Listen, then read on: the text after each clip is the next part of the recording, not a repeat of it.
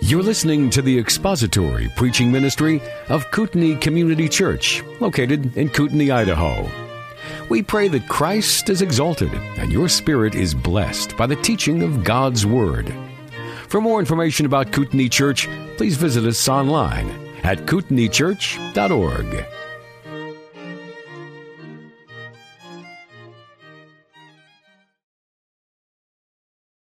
Just a note before we begin, you notice in your bulletin it says the title of the message is The Productive Ministry. Should be The Principled Ministry.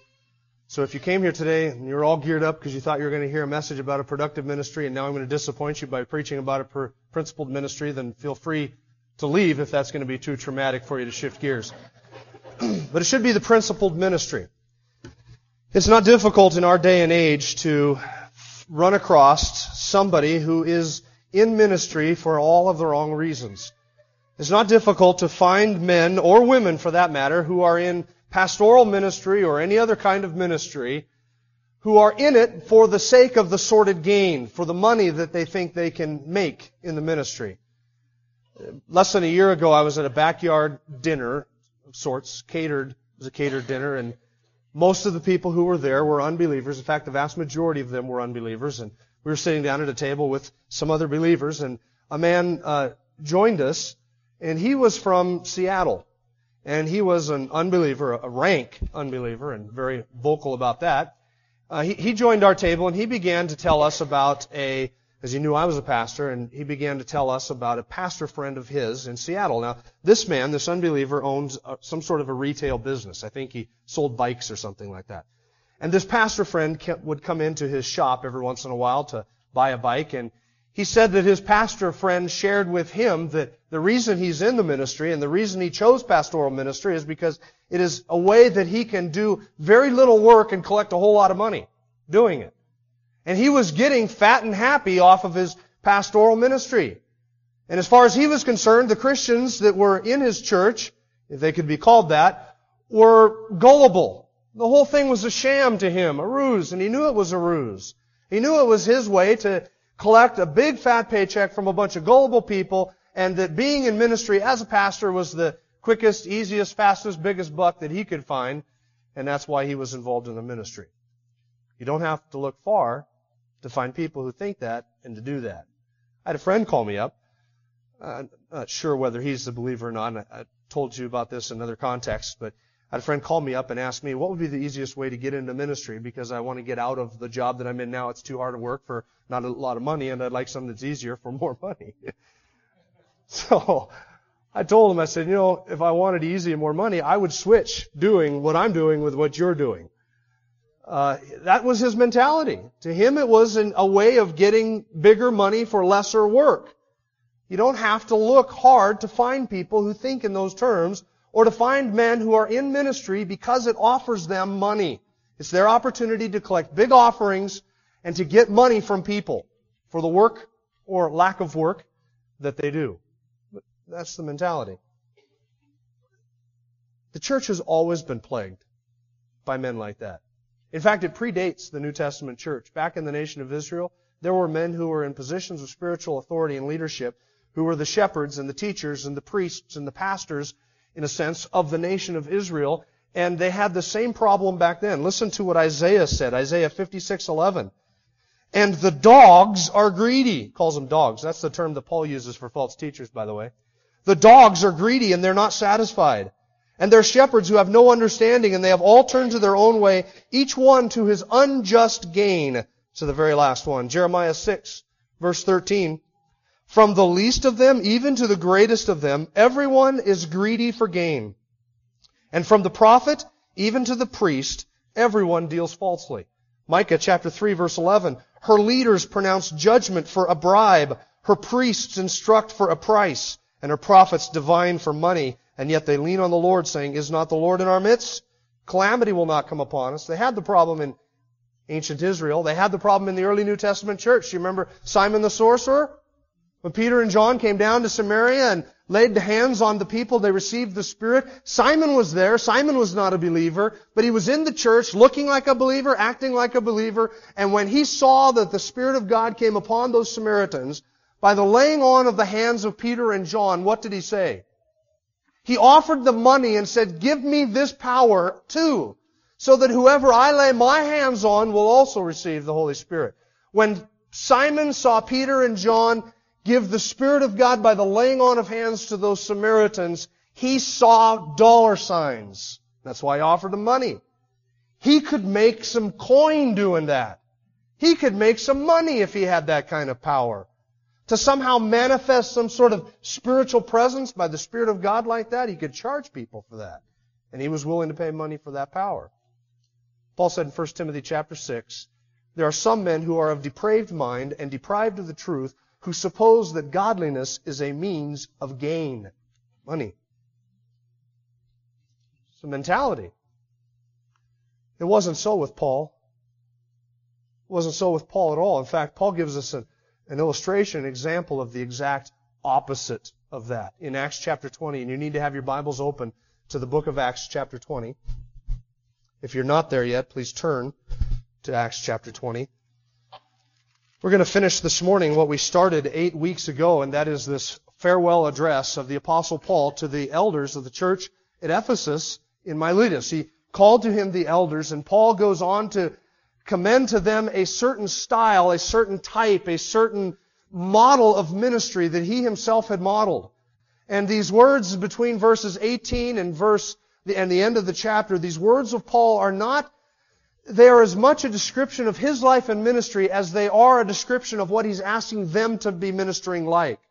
And he is holding himself out as an example. In fact, there are few commands in the passage. Most of it is Paul pointing to himself and saying, this is how I have ministered among you. This is how I have conducted myself. Now you conduct yourself likewise among the flock that the Holy Spirit has made you overseers of. And so Paul began to describing a persistent ministry. We looked at that in verses 8, beginning of verse 18 through verse 21. Persistent in his teaching and his message through the trials. Then the apostle Paul described a purposeful ministry. Purpose in the midst of uncertainty whether what he was going to do when he got to Jerusalem was live or die. He didn't know that. But yet he said, I just want to finish my course, my ministry. And then he goes on to describe a preaching ministry. You know that all of you among whom I went about preaching the kingdom will no longer see my face. And then Paul went on to describe a protective ministry, and that's what we looked at last week, ending at verse 32. And now beginning in verse 33, the apostle Paul describes to them a principled, principled ministry. Listen to the man's two things I want you to notice. His integrity and his industry. Listen to these words of integrity. Verse 33. I have coveted no one's silver or gold or clothes. I have coveted no one's silver or gold. That's money. Clothes or possessions. You understand the difference between those two things? Silver and gold and possessions? And you say, well, I've never coveted their money. Well, you may not ever covet their money, but you want their car. You want their house. You want their job. You wish you had their kids. You wish you had their wife. You wish you had something else about them that they have that you don't have. Paul said there is, there is nothing that you have had, and he says this to the Ephesian elders, you yourselves know that I have coveted no one's silver, no one's gold, and no one's clothes. In other words, he's saying, I have been completely free from greed. He's talking about his motives. The apostle Paul, when he went from one city to the next city, and he walked into a city where the gospel had never been proclaimed, his desire, his goal was to plant a church in the midst of that city. And then to equip those saints to a certain level, to appoint elders and then move on to the next city. And it didn't matter whether Paul went to a wealthy city like Philippi or a poor city like Derbe. Never at any time in his mind did he ever think to himself, I could get support from these people. I could get money from these Christians. Maybe I should focus on the wealthy cities like Corinth and Philippi and, well, not Athens. They're not as wealthy as, say, Ephesus. Maybe I should focus on the wealthy cities and establish wealthy churches where wealthy people get saved and wealthy people contribute to the offering box. Never entered Paul's mind. I have coveted no one's silver, no one's gold, no one's clothes, he said. That's a statement of his own integrity. I want you to notice what Paul doesn't say. Paul doesn't say, I took no one's silver or gold or clothes. Do you notice that? Did he take their silver, their gold, and their clothes? Paul take it from them? Yes, certainly he did. He's carrying a huge chunk of money with him on his way to Jerusalem. What is he going to Jerusalem for? Do you remember? The offering. He took up an offering from all of the churches in Macedonia and Achaia, and those people gave money to the needs of the saints, and Paul willingly, readily took their offerings, and he is carrying with him now a very large store with those seven men that we looked at back in chapter 20. He is carrying with him a large store of money to give to the saints who were in Jerusalem. He took their silver and their gold, but he's not talking about receiving offerings from other people. Paul even received gifts from people and accepted those gifts that came from people for the support of his own ministry. The Philippian church supported him on more than one occasion. The Thessalonian church supported him. The Corinthian church supported him.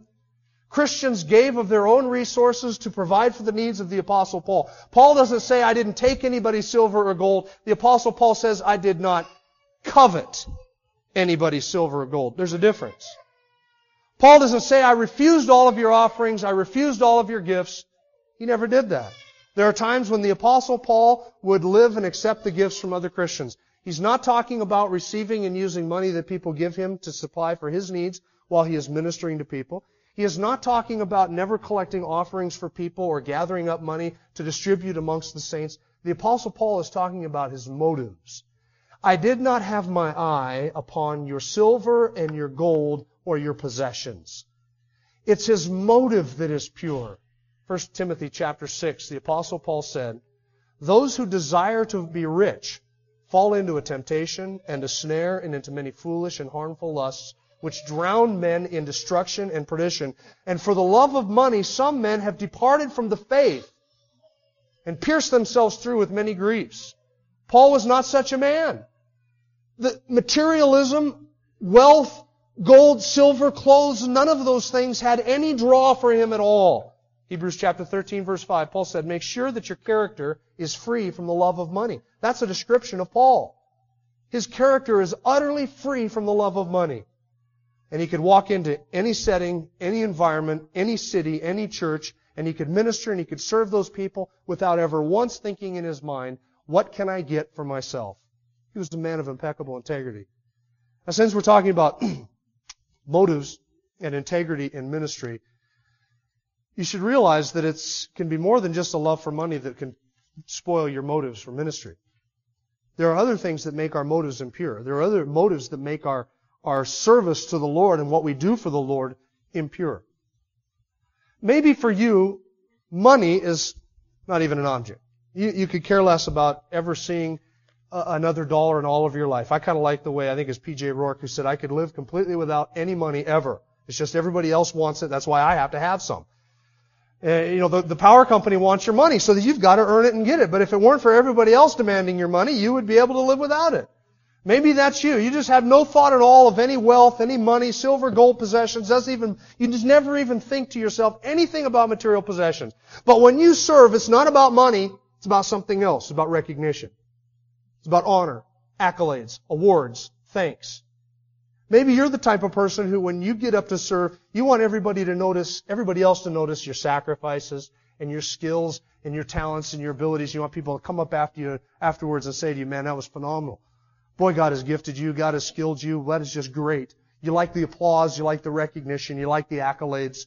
You like the eye. You like being in the limelight. Now let me ask you a question.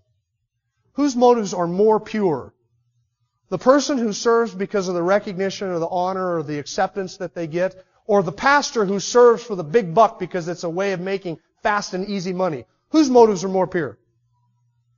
Yet we look down on the pastor of the big church in Seattle who serves for the money, and yet our motives can be just as wicked, just as self-serving, just as self-glorifying, and we're no better than he is. There are other things that can pollute your motive. Why do you do what you do? The apostle Paul could say, I had integrity. You know what integrity means? Integrity, our English word integrity comes from the, the word integer, oneness, wholeness. It means there's no, no double motive, no double standard, no double vision. It's, it's a singleness of mind, a singleness of purpose, a singleness of motive. There was only one thing that the apostle Paul was after. What you saw was what you got. He wanted the glory of God. So that everything on the outside was the same as everything on the inside. What you saw in Paul is what you got. There's no hidden agenda, no hidden motive, no dualism with Paul. It's oneness, integrity. What was on the outside was what was on the inside. That's what integrity is. He ministered with integrity. Second, I want you to notice that he ministered with industry. Look at verse 34. You yourselves know that these hands ministered to my own needs and to the men who were with me. In everything I showed you that by working hard in this manner you must help the weak and remember the words of the Lord Jesus, that he himself said it is more blessed to give than to receive. You yourselves know that these hands ministered to my own needs and to the men who were with me. The apostle Paul had a trade, and we've seen this as we've gone through Acts on a couple different occasions. When he came into Thessalonica, he employed his trade to earn money for his own support and the support of men like Timothy and Trophimus and Titus who were with him, and Dr. Luke. He employed himself in this trade in order to earn money to support his needs and the men who were with him. He did it in Corinth, Acts chapter 18, verses 1 through about 3, 4, and 5. The apostle Paul was a tent maker, a leather worker. And he would make not only tents out of leather, but also other leather items. And he would do this in the city, in the marketplace. You remember that's how he met Priscilla and Aquila? To the Thessalonians, the apostle Paul writes, For you recall, brethren, our labor and our hardship, how working night and day, so as not to be a burden to any of you, we proclaim to you the gospel of God. 2 Thessalonians chapter 3, verses 8 through 10, Paul says, We did not eat anyone's bread without paying for it. But with labor and hardship, we kept working night and day so that we would not be a burden to any of you. Not because we do not have a right to this, but in order to offer ourselves as a model for you so that you would follow our example. For even when we were with you, we used to give you this order, if anyone's not willing to work, neither should he eat.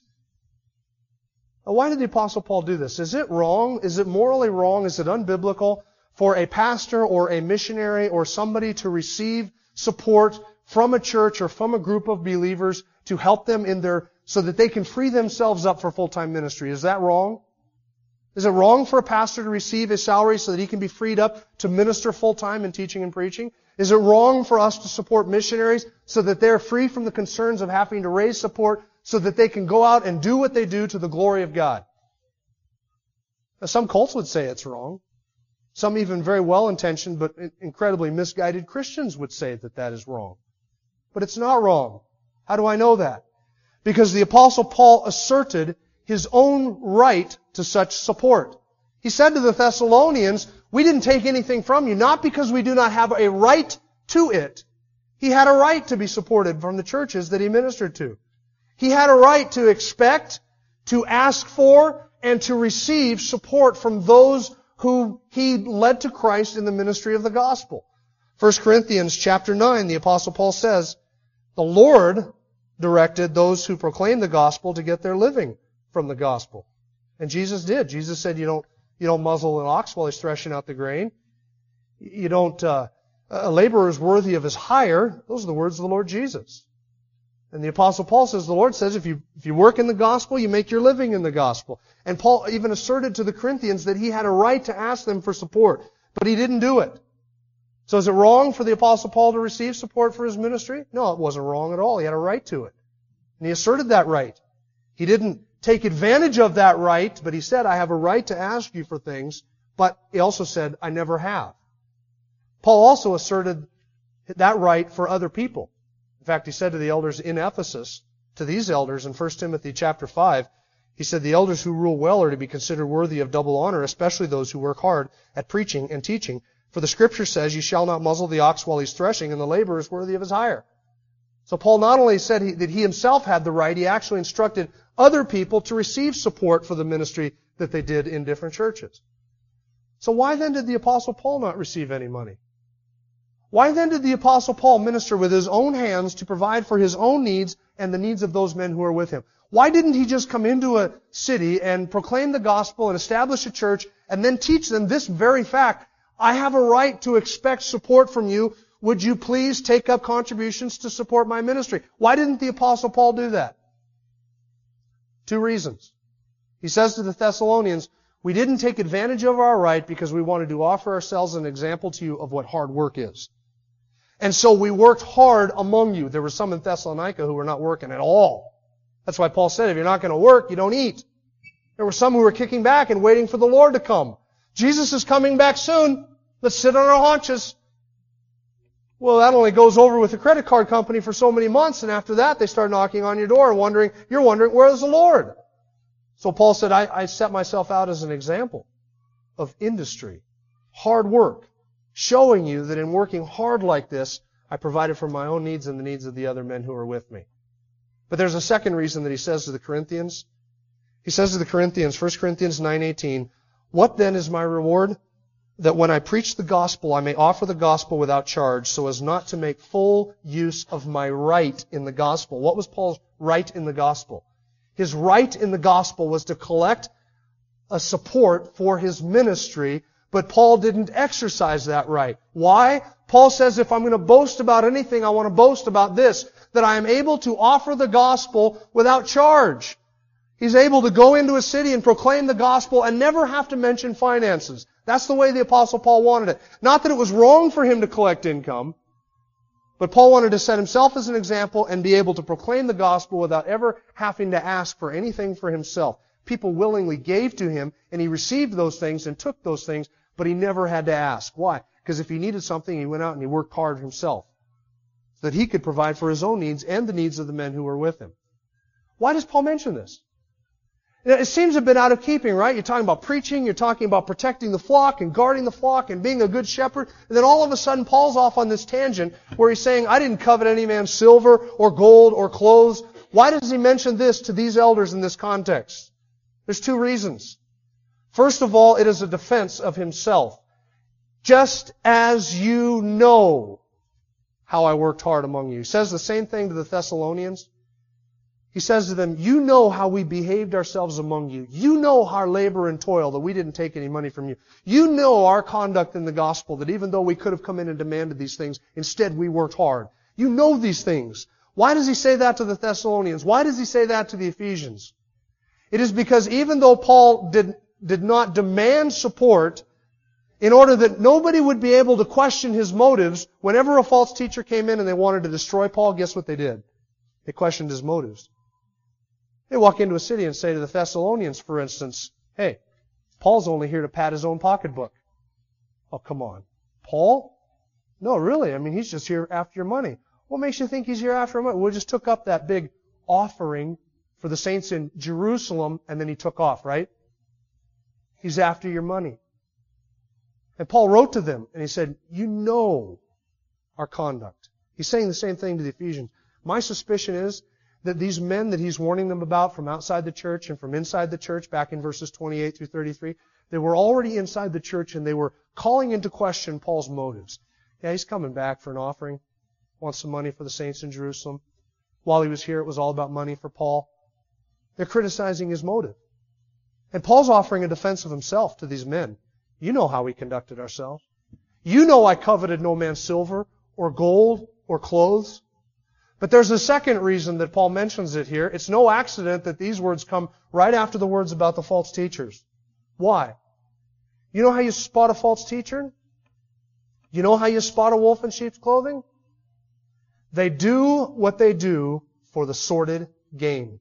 2 Peter chapter 2 verse 3, Peter warns, in their greed they will exploit you. 2 Peter chapter 2 verse 14, they have hearts trained in greed as accursed children. Titus chapter 1 verse 11, Paul says, these men must be silenced because they're upsetting whole households, teaching things they should not teach for the sake of sordid gain.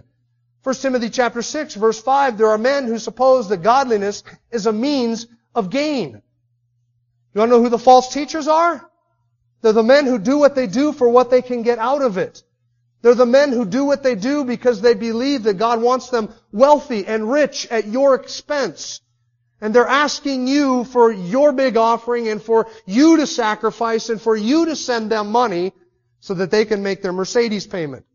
That is the mark of a false teacher. They do what they do for greed. Their hearts are trained in greed. Their minds are depraved and deprived of the truth. They are selfish. They are greedy. They are after the sordid gain. They want the big buck with little work, and it's a ruse, and they know it, and they want it. That's why they do what they do. Now, Paul is just the opposite. I coveted no one's silver or gold. Not only is it a defense of himself, but it's also description of the false teachers who are going to be coming into Ephesus, who would be after their money. In fact, Paul wrote to those very elders, 1 Timothy chapter 6, and he said, there are some who suppose that godliness is a means of gain. I wonder if they were on the beach that day when they heard Paul say this. I didn't covet any man's silver or gold. I wonder, this is just speculation, I wonder if he's looking into the eyes of Hymenaeus and Alexander as he's saying that. I coveted no one's silver or gold. I wonder if he knew who they were. I think he did. Paul says, I gave you an example that by working hard in this manner, notice in verse 36, sorry, verse 35, that he mentions his hard work. And he's commending to these elders that if you're going to shepherd the flock, if you're going to protect the flock, if you're going to preach to the flock, and you're going to teach to the flock, it's going to require hard work. And I gave you an example that you should work hard in these things. The word hard work was used not only of physical labor in a physical laborious sense, but also it was used of spiritual ministry, ministry of the mind in teaching and preaching. The word is used to describe not only emotional and spiritual labor, but also physical labor. I told you and I instructed you that by working hard in this manner, and they got to know that it's going to be hard work to shepherd the flock. It's going to be hard work to preach and teach. It's going to be hard work to do what God has called them to do. But the Spirit of God had committed them and had commissioned them to be overseers of the flock. And Paul says, I left you an example of hard work. Follow up on it. Don't slack. Don't slouch. Don't be lazy. Don't think that this is going to be easy. It's not going to be easy. Then the apostle Paul quotes Jesus. It's more blessed to give than to receive. Curious statement about that sentence. It's nowhere in the Gospels. Do you know that? We say that all the time, don't we? We're quoting Jesus, but we're quoting Jesus from Paul's quotation of Jesus. It's, it's nowhere in any of the Gospels. It shouldn't surprise us because the Gospels don't include everything Jesus said and everything that Jesus did. But here is a quotation from Jesus from the lips of the Apostle Paul, and Paul must have received it from Peter or James or John or Luke or somebody like that. But here Paul quotes Jesus, it's more blessed to give than to receive. And you and I usually quote those words, and what we have in our minds is money. That's what we think of, isn't it? It's more blessed to give than to receive. And that is very true. It is a blessing for a Christian, and one of the greatest blessings for a Christian, to be able to work with their hands industriously or with their minds and to receive a paycheck or a reward for that, and then to be able to turn around and give some of that to somebody else and to help those who are weak and to help those who are in need. That's very true. It is, in a very real sense, more blessed to give than to receive. Always better to be on the giving end of things than it is to be on the receiving end of things. And if you've ever been the, re- the recipient of someone else's goodness or generosity, then you know how just humbling that can be. And you know how, how uh, difficult that can be sometimes. It's blessed to receive. All of us like to receive. Everybody likes to receive. But it's more blessed to give than to receive. We think of it in terms of money. But friends, there's a broader application here. Is Paul talking strictly about money?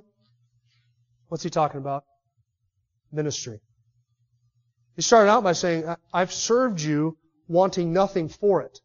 Why? Because it is more blessed to serve to give than it is to serve to receive something.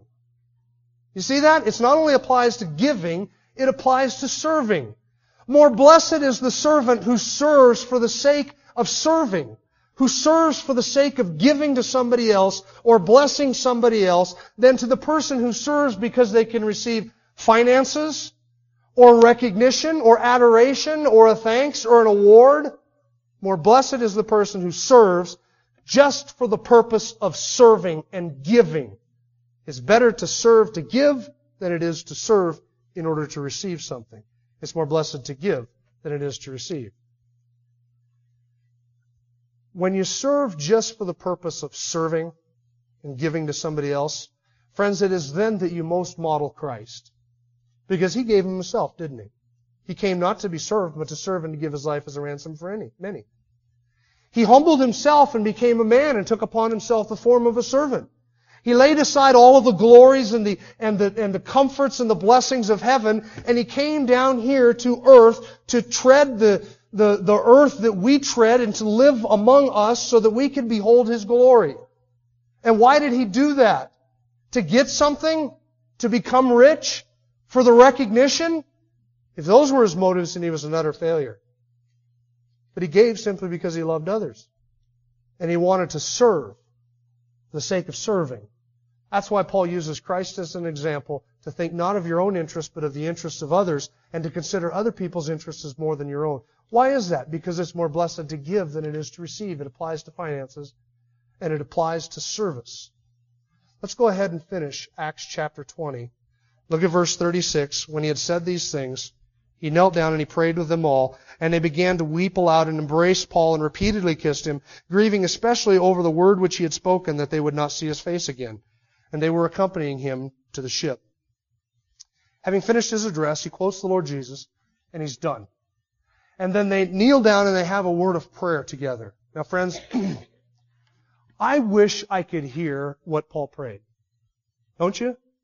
I wish this was one, I mean, I would have paid Luke good money to just include even an outline of the prayer that the apostle Paul prayed. I would love to hear how this man of God prayed for these shepherds, prayed for these elders, he had won them to the Lord. He had discipled them, equipped them. They had matured to the point where they are able to take over the shepherding responsibilities of this church. And the apostle Paul is leaving these men whom he loves so dearly and who love him so dearly. This is his last time with them, his last words with them, and he wants to spend that time kneeling down and praying. What does he pray? I'm sure he committed them to God and to the word of his grace, which is able to build them up and give them an inheritance among all those who are sanctified by faith in Christ. I'm sure he prayed that. But what do you pray for elders? I'd like to know what the apostle Paul prayed for elders. I would like to know what he asked God on behalf of these men, understanding the threat that they were about to face. What did he ask them? Then they wept. Man, they kissed him. They fell all over him, hugging him. They couldn't stand the thought of not seeing the Apostle Paul again. He's on his way to Jerusalem, not knowing what's going to happen to them, except that chains and afflictions await him in every city. The Spirit of God has made that clear. He doesn't know what's going to happen. Life or death, he doesn't know. They don't know. As far as they're concerned, they're sending Paul off to a death sentence. As far as they're concerned, they're never going to see him again. And they hug him and they kiss him and they're weeping loud over this phrase that he said that they're not going to see his face any, ever again. During my fourth year of ministry, or sorry, my fourth year of Bible college in the ministry that I had as associate pastor. I was in this little church, a little church. It's 120 people in northern Saskatchewan. I was only there for eight months. But man, I grew to love these people. Just grew to real close with them and served alongside of them. And leaving that last week or two weeks that I was up in Neilburg was some of the hardest couple of weeks that I've ever had in my whole life because when you serve alongside of some, some people and you love them that much and you're visiting and you're spending time with them and you serve a flock like that, you just build this kinship. You build this this um, knitting together of your spirit and your soul. And then when you have to leave, it's one of the most difficult things in all the world to leave. And as I was leaving, I was crying like a baby, weeping over the fact that I was leaving all these people. I don't remember anybody weeping over the fact that I was leaving, but I was weeping over the fact that I had to leave. Maybe everybody else was happy to see me leave, but I know that it tore me up to have to leave people that I had grown to love even over such a short period of time. Here was a group of men and women that the Apostle Paul had served for three years in Ephesus in that church. And now in the city of Miletus, here is the leadership of that. They have probably spent more time with Paul than anybody else in Ephesus. And he has given them instruction, he is committing it to them, and he is saying, farewell. This is it.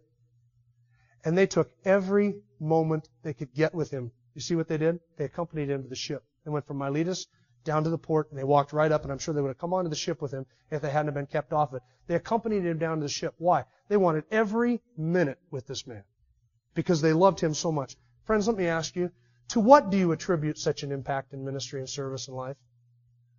To what do you attribute that kind of an impact? It's not like they just said, okay, farewell, Paul. Happy trails. See you on the other side of glory. This was difficult for them. Why was it difficult for them? Why did he have such an impact in their life and in their ministry and in their homes and in their hearts? Why did they weep? Why did they grieve? Why did they cling on to him and want to spend every minute with him? You know why it is?